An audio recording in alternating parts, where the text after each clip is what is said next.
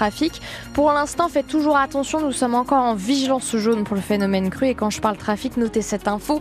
Si vous prenez la voiture, la route principale, chef du pont Picoville, est toujours inondée sur les deux voies juste après le pont. Par contre, côté météo, ce sera beaucoup plus calme aujourd'hui avec le retour du soleil, nuages et éclaircies ce matin. Des températures par contre un peu plus fraîches si vous sortez, entre 3 et 6 degrés pour l'instant. On fait le point juste après vos infos présentées par Soisigbourg, une enquête sur la déontologie des une policiers. enquête de la défenseur des droits qui questionne les gendarmes et les policiers sur la vision qu'ils ont de leur métier. Plus de 1600 fonctionnaires interrogés par des chercheurs. Et un enseignement, Cécile Soulet, 50% considèrent que le succès de leur mission prime sur le respect de la loi. Plus d'un policier sur deux estime que sa principale mission, c'est seulement d'arrêter les délinquants. Une mission jugée même prioritaire, quitte pour une moitié d'entre eux à ne pas respecter la loi.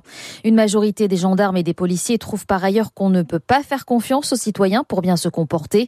L'enquête menée dans sept départements urbains et ruraux montre aussi qu'en très grande majorité, si les agents interrogés réprouvent l'usage de la force pour obtenir des aveux, 6 sur 10 souhaiteraient avoir plus de possibilités pour utiliser la force dans certains cas. Et c'est plus vrai pour les policiers que pour les gendarmes. Plus inattendu, l'efficacité des contrôles d'identité défendus par certains syndicats de policiers ne fait pas l'unanimité. C'est pourquoi dans ses recommandations, la défenseur des droits demande la mise en place d'un dispositif d'évaluation des contrôles d'identité. Claire Edon insiste également sur la nécessité de renforcer la formation initiale des policiers et gendarmes, en particulier sur les règles de déontologie, car certains fonctionnaires ne s'estiment pas suffisamment formés. Cécile Soulet, cette nouvelle réunion à présent sur les plans de trésorerie des agriculteurs au ministère de l'économie aujourd'hui, banque et assurance Convoqué par Bruno Le Maire, le ministre de l'économie a annoncé hier que l'État se portera garant des prêts des exploitants à hauteur de 2 milliards d'euros à partir du 1er juillet. En échange, il veut que les organismes jouent le jeu.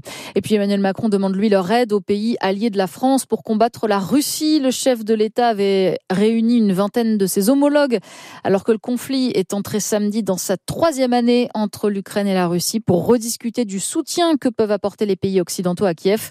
Une coalition pour envoyer plus d'armes et des obus et pourquoi pas des troupes. Ça ne doit pas être exclu, a dit le chef de l'État.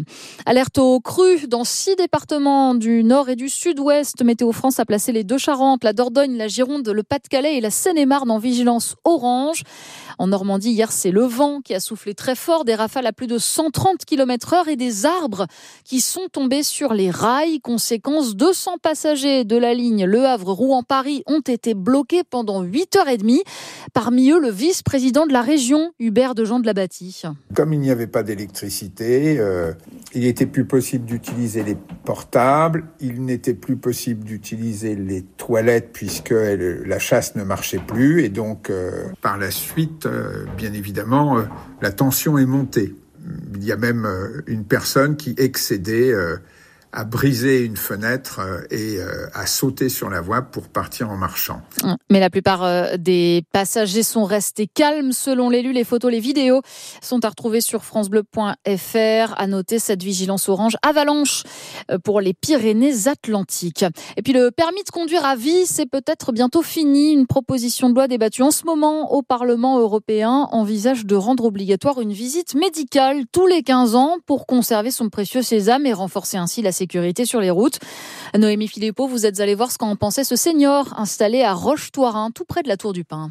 Chez François Pénassino, c'est une carte postale de la campagne. Au milieu des champs, euh, des vaches. euh, Bucolique, mais à pied, les services sont trop loin. Il ne se passe pratiquement pas un jour sans qu'il prenne le volant. le centre de village est à 1 km 500, donc ça fait 3 km aller-retour. On va aller chercher le pain, le journal. euh, on est obligé d'avoir un véhicule, quoi. Le vélo, euh, quand on peut, si on n'a pas trop mal aux genoux. À 79 ans, des fois, le vélo, c'est un peu dur, j'imagine. Ça tire un petit peu sur les mollets, mais enfin, bon, des fois, on y arrive quand même. La voiture de François Pénassino est donc soigneusement garée devant la maison, et même si Mon permis, il est du mois de juin 1966. il se sent en forme, prend régulièrement l'autoroute pour aller à Lyon, pourtant il est favorable à l'examen médical pour garder son permis. Il faut se rendre compte qu'on peut avoir à un certain âge euh, des problèmes de vue, des problèmes euh, de, réflexes. euh, on ne perçoit pas les mêmes choses qu'on percevait à 50 ans. Même à partir de, de 60, 65 ans, tous les 5 ans, ça serait une très belle chose. Le jour où il ne pourra plus conduire, François Pénassino déménagera dans un appartement en ville à Bourgoin-Jallieu. Bon, Noémie Philippot, France Bleu Isère. Et puis pour conduire, pourquoi pas l'électrique La nouvelle R5 entièrement électrique est fabriquée en France. Dans les Hauts-de-France a été présentée hier au Salon de l'Auto de Genève. Renault la mettra en circulation à partir de mai à 25 000 euros environ.